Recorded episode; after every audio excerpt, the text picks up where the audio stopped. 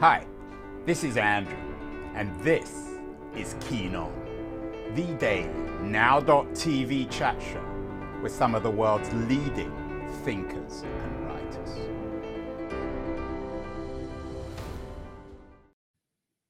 Hello, everybody. It is this, uh, not December, it's February the second, twenty twenty-two. Long time viewers and listeners of this show, it used to be actually a TechCrunch show, know that one of my favorite writers is Tom Wolfe, and perhaps my favorite book of his is Bonfire of the Vanities, his nineteen eighty-seven satirical novel. There are two main characters in this, uh, at least according to Wikipedia, the WASP bond trader Sherman McCoy and a, a British expatriate journalist, Peter Fallow. There's a third, an assistant district attorney, doesn't count.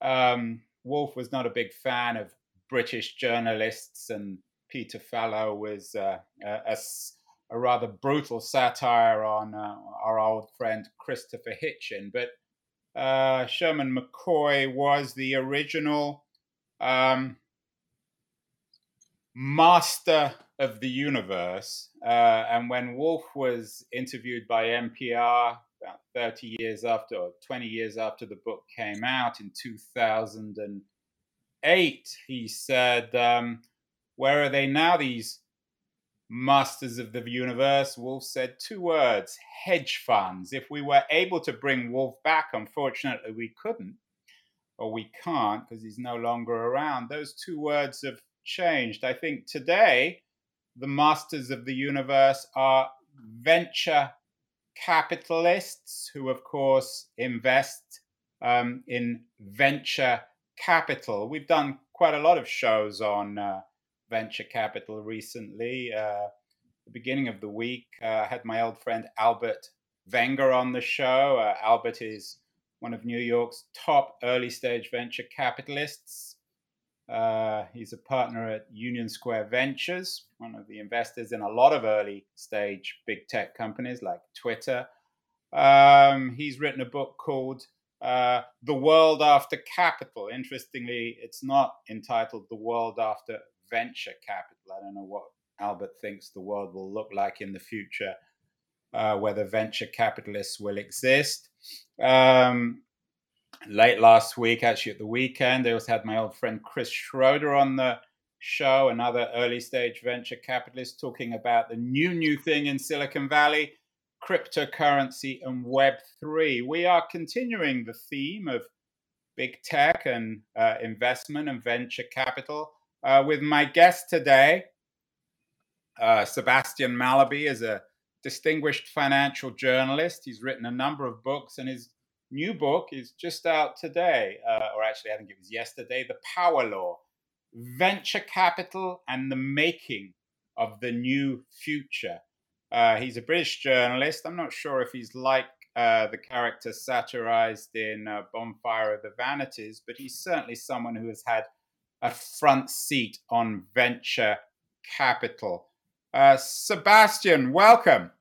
Why the book on venture capital? Uh, it's a significant investment of your time. Uh, it's it's one of the best, I think, narratives, certainly one of the comprehensive narratives on the venture capital industry. Why do we need it? Uh, and indeed, how is venture capital uh, making what you call the new future? Well, great to be with you. I'd say a couple of things about why I was willing to spend five years on this project. I, five I years, Sebastian? Five years. That's what it takes me to network my way in, get to see the key players, and really try to understand it well. My my, my feeling is, why spend, you know, two, if you spent two years and you wrote two and a half books in five years, I don't think that's better, because people don't necessarily have time to read more books. What they want to do is read good books, and so I try to deliver on a perfectionist basis. My, my well, I have to say, uh, Sebastian, at least when it comes yeah. to my books, uh, the quicker I do them, the better they are. The longer I take, the bigger failures they are. So I'm not actually uh, really? investing a lot of time in books is necessarily a good invest. Uh, speaking of investment, a good investment of one's time, but that's another subject. Go on. Okay, okay. Well, we could debate that. I've tried it short. I've tried it long. Anyway, uh, with venture capital, I think there are a couple of reasons that, you know, I wanted to, to do this. The first is simply that, you know, it is, I think, the most exciting form of financial activity at the moment. Um, technology obviously dominates not only the stock market, but society, the way we find information, the way we think, the way we arrive at quiet epiphanies. Um, and that basically comes from venture capital. Uh, quiet epiphanies, is, Sebastian? Some epiphanies yeah. are noisy, aren't they? Well, they might be noisy, but I mean, when I'm sitting at my desk and uh, I've just discovered something amazing on Google, I tend not to scream. Maybe you scream, but I tend to be quiet. Well, you, you with that library behind you, it's probably not appropriate to scream. I, I scream. I live in America. Everyone screams here. Maybe in England. Maybe they venture capitalists are pretty noisy lot, aren't they? Yeah. Um, well, at least they, they have to be outward going. They don't have to be noisy. But I think they've got to, you know, they, they, what they do is form networks. And we. It's interesting, um, um, Sebastian, that you begin your book with a, a venture capitalist called Vinod Khosla. Uh, he was on my show when it was a TechCrunch show more than ten years ago. Uh, he's a man who divides people, doesn't he? And you seem to sort of tag him as the epitome of all the best and worst in venture capital. Is that fair? Yeah, the sheer audacity, the the willingness to take these really contrarian bets. Um, I profiled his bet on, you know, Impossible Foods, which worked out, um, the kind of meatless hamburger. But there are other ones that come up in the book, like Go, which was an early attempt at a tablet, completely failed, uh, and was just a sort of profile in venture capital hubris. But, uh, you know, uh, I mean, the other thing I should say is that venture capital is, a, is an intellectual mystery. Other kinds of investing involve numerical guideposts. You know, if you're trying to do public stock investing, the first thing you do is, is discount the future cash flow. In venture, there is no cash flow to discount, right? You've got only two-legged mammals walking into your office with a dream. You can't tell what their book value is or their revenues or anything. So how do you even begin to allocate capital under that intense uncertainty? That was an intellectual mystery I wanted to unravel. Uh, the book is called The Power Law, um, and you you take that term from an economic phenomenon. Um, Uh, according to Wikipedia, uh, it's about, uh, and I'm quoting Wikipedia, in, stati- in statistics, the power law is a functional relationship between two quantities where a, a relative change in one quantity results in a proportional relative change in the other quantity, independent of the initial size of those quantities. In other words, something goes up very fast. That's what the power law is, isn't it? It's, that's right. It's about exponential takeoff, and it's also about the distribution of returns. It's saying that, you know, if you have a portfolio of ten bets and ten startups, probably about eight will go to zero. You'll lose your money. Uh, and then you hope that the other two will do ten x, twenty x and make back your whole fund. So it's How a game of grand slam. From going to Las Vegas, uh, uh, Sebastian, that's what we do in, in Vegas. We we take one hundred dollars and we hope that one or two of those dollars will result in a big win. I mean, there's this, you know, to, to the extent you've described it, yes, I agree, there's a similarity. But in venture investing, although there is this highly skewed um, return profile, and it can look like luck when you when you get a good one, maybe sometimes it is luck, there is nonetheless a difference between people who make those shots, at, you know, those moonshots, uh, who do that well, and those who don't do so well. Because if you... If you do it intelligently and you prepare your mind for what's coming down the pike in terms of new technologies, or if you use decision science to discipline the way you think about these low probability, high outcome bets, um, you can do better at it. There is skill involved. That was, I mean, that was yeah, the thing I, mean, I no, wanted no one is doubting that. I mean, it's not just throwing, throwing money on the red or the black. Well, you raised Las Vegas. I thought I would yeah. clarify. No, I, I apologize. Yeah, um, we know these days that uh, according to Crunchbase News, uh, Crunchbase being the analytical uh, former arm of, Crunch, uh, of TechCrunch, now a, a standalone company. I think my old friend Jean Janae Teer very much involved in that. Uh, according to Crunchbase, unicorns, which are billion-dollar startups, are being minted in earlier rounds like never before. The startup economy, financed by venture capitalists, of course, incredibly hot. Um, Sebastian, uh, in terms of uh, your book, um, the review in the Financial Times is entitled "The Power Law: How Venture Capital Ate the Stock Market." Is that a fair summary? Is venture capital creating an alternative parallel economy, which is way faster, way more lucrative and successful than the stock market as a, a way of betting on futures, or at least investing in futures? I think it's almost more dramatic than that. I mean, venture capital kind of is becoming a good part of the economy. If you look at all the companies that went public on the stock market since twenty, uh, since nineteen ninety-five, so after, last twenty-five years or so, you find that three quarters of the market capitalization comes from companies that were V C backed. So it's just, you know, for a relatively small amount of money in V C funds, and the fact that fewer than one percent of American companies that start up each year get money from a V C. So they're financing a tiny proportion, but there's huge outcomes from that proportion. And so Google, you know, Facebook, Amazon, these companies, they're not just anecdotes, right? They are standing for something that's real about how these tech companies are dominating public finance. And that's particularly true in COVID. I don't know what the numbers are today. I mean, the, the market's been up and down quite dramatically over the last few weeks, especially in January. But nonetheless, when you put the, the basket of the big tech companies together, they increasingly dominate the American economy and indeed the world economy. You end uh, with a chapter on China. China has a very vibrant uh, venture capital um, market too. Uh, so. So venture capitalists are controlling not just a small little pocket of weird Silicon Valley, but the entire economy, right? Yeah, and I think, you know, if you look over history, there are different points in time when different financial mechanisms became really important.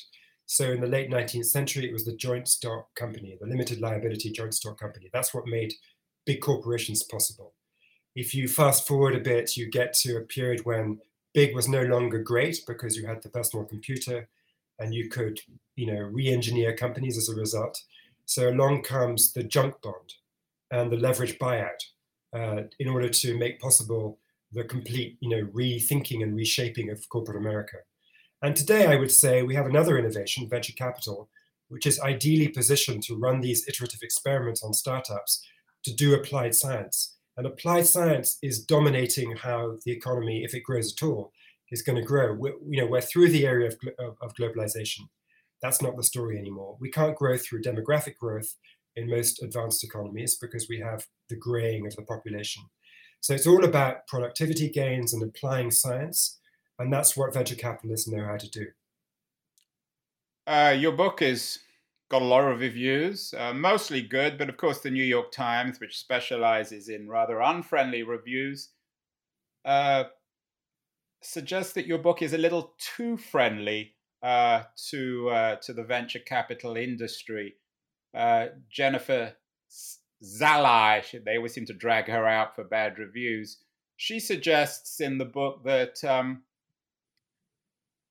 you argue that the system, what you just talked about, of venture capital, is a formidable engine of progress. She's less convinced. How would you respond uh, to, to Zalai? I don't know how to pronounce her name, Zalai, uh, in the Times' review, suggesting that this isn't. She, she talks about the suicides at Uber and all the other problematic elements of, uh, of, of so-called tech progress. We deal with it on this show all the time, something that Uh, summed up perhaps in a new kind of capitalism, surveillance capitalism. Do you think that uh, there are moral problems with this alternative universe? Is there less uh, ways of sort of morally evaluating these investments in the venture capital industry? I think there are definitely issues with big tech. Um, you know, you can't be as big as Facebook or Amazon or Google without having multiple social impacts. Some will be good and some will be bad. And the bad stuff is a legitimate target for government regulation and public concern. So uh, I, I'm fully on board with that. Where I would differ with the New York Times reviewer is that I don't think venture capital is the problem. I think that it might be the antidote. If you don't like big tech, you should love small tech. In other words, small startups backed by venture capitalists who are going to challenge the monopoly power of the big incumbent platforms. We heard that um, though in the in the eighties and, and certainly in the nineties. We heard that in terms of challenging Microsoft with Google. We heard it in terms of challenging the dominant taxi business with Uber. We heard it in terms of the hospitality business and Airbnb. But all it seems to have resulted, and this isn't necessarily a criticism of venture capital, it's really perhaps a reflection of your power law, is that we have an increasingly winner-take-all economy. So Google replaces Microsoft and is even more powerful and perhaps even more problematic. Yeah, but I mean, if you look back in time, you know, I B M was at one point the dominant computer company. That's not true anymore. And so companies like Microsoft, as another example, can seem way too big for their boots and then can be challenged. Uh, and that's healthy. And, you know, you could try to deal with the monopoly power of Google in search exclusively through antitrust mechanisms done by the government. The, the reality is that antitrust is a super difficult route to go. You know, the, the history of antitrust in the United States is that these suits take ten years or something, and they're really difficult to prosecute. So I think it's crazy to exclude an additional avenue for challenging the power of the incumbents, which is to have upstart, technologically backed challenges that shake things up. You know, the answer to disruption, you know, the disruptors become the incumbents, and then they need to be disrupted. I, I don't see anything wrong with that cycle. And I think it's, you know, I, I don't really get why the New York Times would be against the guys who want to bring new technologies to people who are producing products that people want to buy. Um, and yeah, I, I, it seems to me it's way better than it is problematic. Sebastian, um, the venture capitalists are disruptors, as you say, and they are disruptive personalities, whether it's a a Vinod Khosla or a Mark Andreessen. The other criticism in the New York Times is that your book is not disruptive. It's a very conventional book. I'm not sure if that's a particularly fair criticism. Did you set out to write a traditional history? Um, you know, I began this show talking about uh, Bonfire of the Vanities, which is, still remains probably the best book about Wall Street. But of course, it itself is a disruptive book. Um, Can one write a non-fictional book about venture capitalists and make sense of it? Or perhaps are we waiting for the next Tom Wolfe to really leave us with a lasting historical legacy on venture capitalism and venture capitalists? Well, Tom Wolfe is a master. Um, or was a master. I don't think he's around was anymore. Was a master. Okay. I actually, um, I, I write about Tom Wolfe a bit in uh, one of my early chapters in The Power Law. Uh, because he wrote a wonderful profile of um, Bob Noyce, the founder of Intel. Um, and he had this wonderful phrase. He said that, you know, Bob Noyce, who came from the middle of the Midwest, where the land is as flat as the social structure, arrived in Silicon Valley with that egalitarianism sewn into the lining of his coat.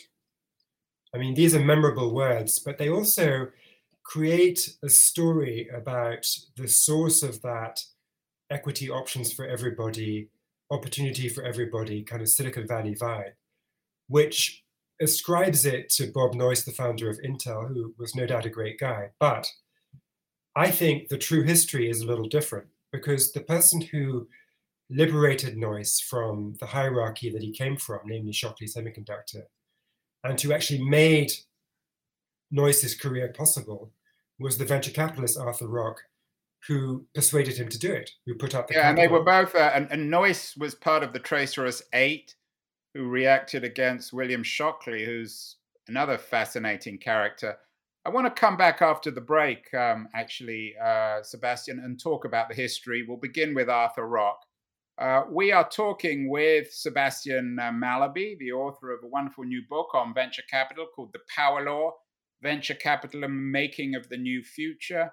Uh, after the break, we are going to talk um, with Sebastian about the history of venture capital more concretely. We'll begin with Arthur Rock, and we'll come all the way through to contemporary V Cs in Silicon Valley. So hold on, everyone. We'll be back in about sixty seconds. Hi, everyone. Andrew here again. I'm not sure if you're listening or watching or even reading about this Keenon show. I certainly hope you're enjoying it, but I wanted to remind you that there are many different ways you can use to enjoy my Keenon show.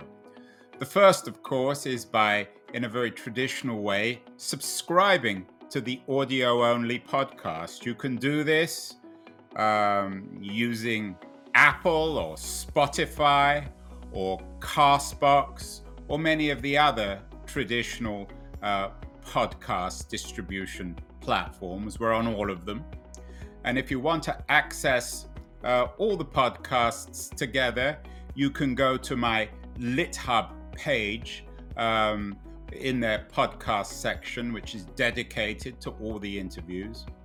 Uh, if you're into watching this, as opposed to simply listening, um, if you follow me on Twitter at A J Keen, you can watch these shows live, uh, and you can do the same um, if we're connected uh, on LinkedIn. I'm not on Facebook. I'm not a great fan of Facebook, but LitHub is.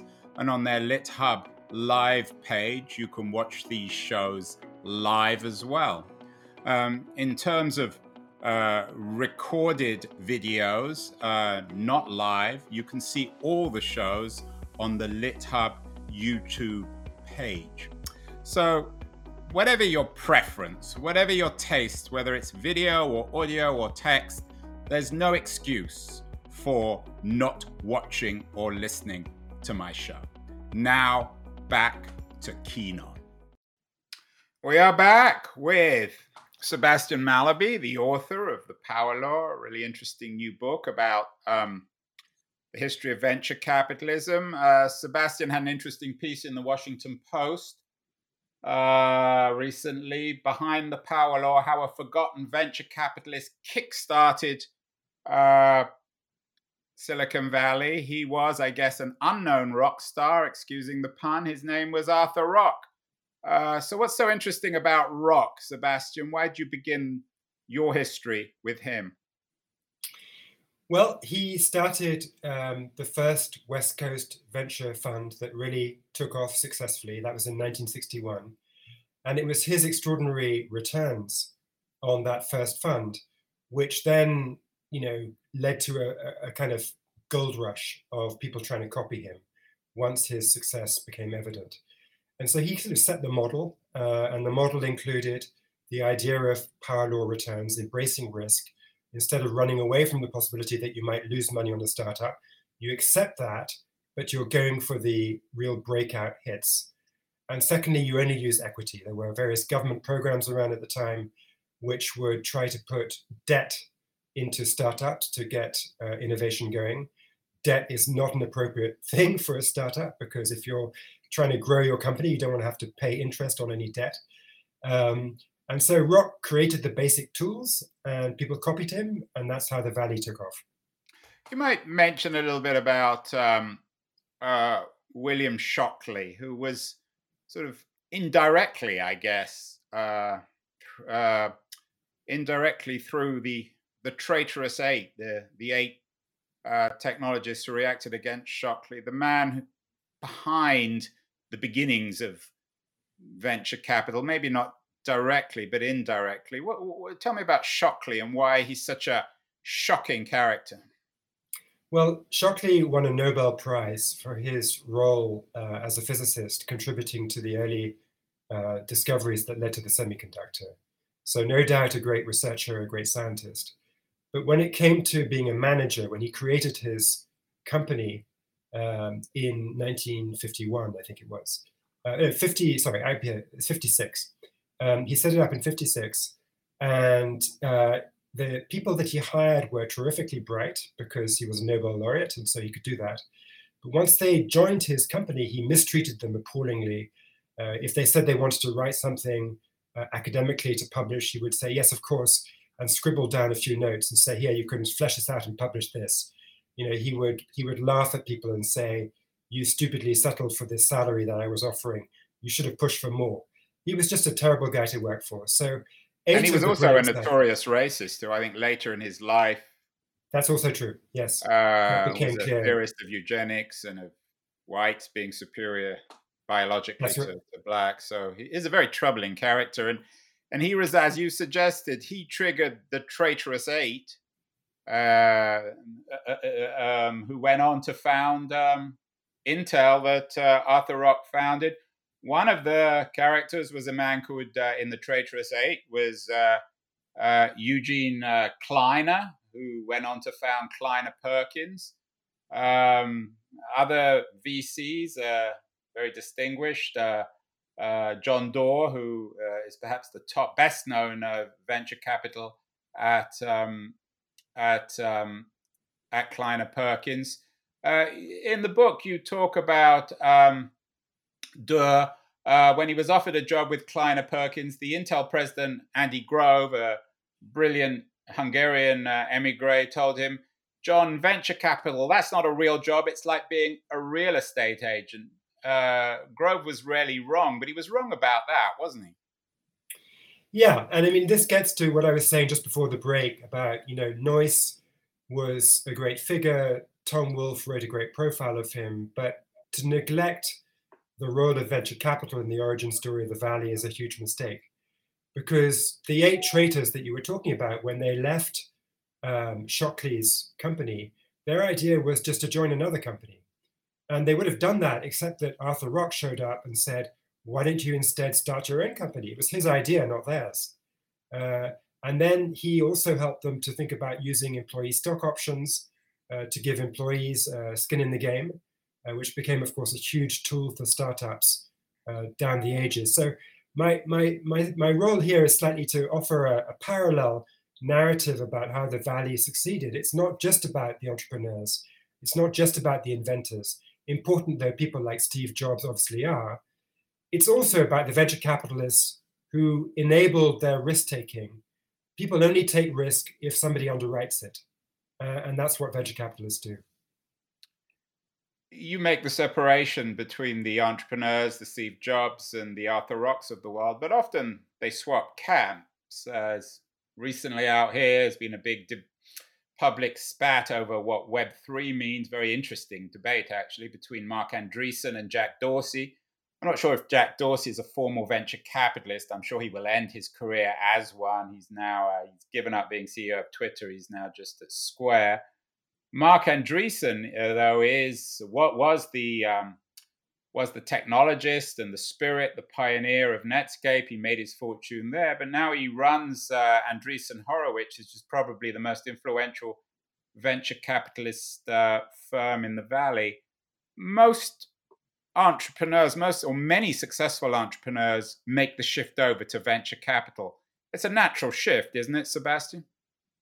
Yeah, because venture capital is not like other kinds of finance. It involves rolling up your sleeves, getting involved in the companies that you invest in, mentoring the founders, guiding them, not getting in their way, but being there and contributing. And obviously, if you've had experience as a founder yourself, you're better at doing that. One of my favorite uh, venture capitalists is Mike Moritz. He was an investor. Uh, he was uh, at Sequoia Capital, made famously, I think he Uh, he made early investments in Google and many other companies. He also seems to be a good guy. He was a British journalist who who, who who moved over. Are there good venture capitalists? Are there venture capitalists like Moritz who seem like normal human beings in contrast with someone like Vinod Khosla, who's a genius but crazy and in many ways objectionable? um, yeah, I think there are plenty of uh, venture capitalists who are, who are good guys, or unfortunately not so many good women, because only sixteen percent of venture partners are women, and we can get into that. But yeah, you um, remind us of that, and the the the the the, the Kleiners and the Doerrs and the Moritzes are, of course, white men, and it's very much of a white male-dominated industry. Yeah, although of course Corso is not a white male, but and and, and Asian Americans are quite well represented. Mm. But otherwise, black investors are rare, women investors are too rare, and that's that's you know if you're trying to create the future for all of society, you should look a bit more like society, in my view. So if you're a black female mm-hmm. tech executive watching this, you should chance your arm in venture capital. It's probably a great time to jump in, isn't it? Yeah, I think you should do it if you want to do it. I don't think you, I mean, if you're a tech executive, you're probably having a pretty interesting time as it is. So, well, if there are any black people... black female uh, tech executives watching, maybe they will listen to your wisdom. Um, okay. I'm confused, Sebastian, in some ways of what exactly venture capital is. Uh, many years ago, I had Paul Graham, another British-born American sci- uh, computer scientist, investor, entrepreneur on the show. Is wasn't this was pre uh, Keen On? It was called After T V. Uh, Graham has bought uh, has built Y Combinator, which is an early stage investment platform, what he calls a startup accelerator, and he's become very successful, very wealthy, and in some ways quite controversial in the Valley. At what point does an early stage investor become a venture capitalist? Or is anyone who invests in early stage tech companies or any companies, are they by definition venture capitalists? Well, you're right to be confused because this terminology is confusing and people don't have clear lines. I would say that, you know, venture capital is an umbrella term which includes accelerators like Y Combinator, where when you've got an idea for a company but you haven't actually formed it yet, you go spend eight weeks and that accelerates you to, to doing the company or figuring out that you shouldn't do the company. Um, there are angel investors uh, as part of the ecosystem. Then there Which are, is a great phrase. I mean, there's there's no better phrase than an angel investor. I describe the manner of some of these uh, angel investors who write checks without actually asking the entrepreneur whether there is a company to write the check to. So with Google, for example, uh, Andy Bechtolsheim, the famous engineer who helped to start Sun Microsystems, just went and grabbed a checkbook, wrote a check and say, here. Uh, and Larry and Sergey say, well, we don't have a bank account. It's not incorporated. We don't have a, an account for, for Google Incorporated. And he said, well, when you have an account, you can stick this check in there. Um, so the angels can be pretty informal. Um, but they bring pretty smart. I mean, he was smart. Not all the angels are as equally smart or as well connected as him. I think, wasn't he introduced through Bezos? Or Bezos was one of those four early investors in um, in, in Google. That's right. There were four angels who banded together. Between them, they put in about a million dollars, which meant that when Google was ready to go to the venture capitalists, they made quite a lot of progress with the tech, and they could then impose the toughest terms ever on the Series A investors and say, right, you know, we've got the search engine, it works, we've demoed it, you know it's the best. So if you want to invest, here are the terms you're going to put in, twenty-five million, you're going to get a remarkably small share of our company, take it or leave it. And one of those uh, venture capitalists was Moritz, wasn't it? That's right, it was John Doerr for Kleiner and Mike Moritz for Sequoia, and they went in together. They were not used to sharing the limelight, but in this case they were forced to do so. And uh, their next they, job they're, they're to... hardly regretting it, I think. Right. I don't know what that investment's worth now, but a horribly obscene amount. You had an interesting piece in the uh, in the Washington Post, uh, sorry, New York Times, um, um, uh, actually the beginning of the week, uh, last week, uh, about what Elizabeth Holmes and Theranos reveals about venture capitalism. And it's not what, what it's not what one would expect. Of course, Holmes is anything but Sherlock Holmes, really a, a criminal, probably deserves to be in jail, and Theranos was a scam. What does it reveal, though, about venture capital? Well, less than one might think, because most of the funding, nearly all the funding that, that Theranos raised was not from venture capitalists, it was from venture tourists. I mean, people like Rupert Murdoch, who fancy trying uh, you know, a bit of Las Vegas gambling on tech. Yeah, I like venture venture tourists is a is, is a nice euphemism, Sebastian. I think there, we could describe we could use other words as well for that. um, yeah, the Walton family of Walmart fame kicked in a lot of money, and so the real sort of professional V Cs, when they met with Elizabeth Holmes, would ask questions about how the technology worked and whether she could show some evidence, and she would sort of walk out of the room before the meeting was finished because she couldn't. So they detected the fraud. Um, and uh, so I think the V Cs on the whole came out reasonably well. We are talking with Sebastian Mallaby, the author of The Power Law, Venture Capital and the Making of the New Future. Sebastian, to what extent has the industry itself, um, is it being shaped or reshaped by the very power law you talk about? You had an interesting piece in The Information this week as well about Tiger Global. Tiger Global, like SoftBank, is a new kind of venture capital firm, which is way larger, which perhaps reflects your power law. To what extent uh, is venture capital itself uh, vulnerable to a winner-take-all economy, which will destroy middle-market companies like Kleiner Perkins? I think there'll be a role for the traditional early stage um, companies that, that model themselves. I would say the archetype is Benchmark. You know, Benchmark got started in nineteen ninety-five, went on to do eBay and Uber and lots of other hits. But their, their kind of founding manifesto was, glory does not go to the people with the, you know, the big troops. It goes to the, the small band which shoots accurately. And so they deliberately made a thing about raising a first fund less than one hundred million. And they were proud of that. And I think that kind of cottage industry style, if you do it really well, if you pick good bets, and if you mentor the founders, you can still do incredibly well, as Benchmark has done and is doing.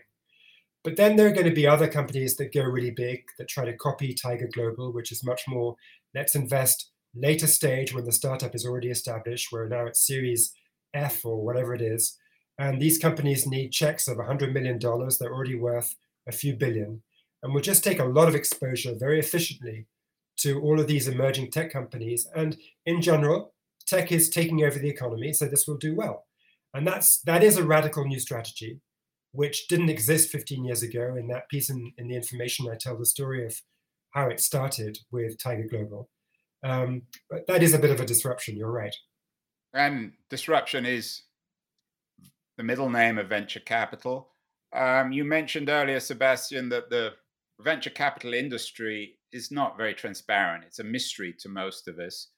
Uh, there have been lots of rumors about some V Cs in the Valley going public. My old friend Keith Teer, I co-host a show, uh, That Was The Week, a tech show with him every week. He particularly interested in, in the investment business. And he believes that the venture industry is going to have to become more transparent and go public. He also thinks that's a good thing because it will allow ordinary people who don't have access to invest in venture capital funds to actually get a piece of early stage companies like Google. Uh, do you agree with Keith? Do you think that the venture industry will become more transparent, that many of the large firms will become public companies, enabling ordinary stock investors to put money into them and, and and realize the upside? I'm in favor of transparency, but I don't think it's going to play out exactly as your friend was saying. I mean, I think that um, when when the private equity companies, or indeed a few hedge funds, have gone public, it's not really about being transparent. They've got no desire to be transparent. What they want to do is, you know, cash out if they're the founders.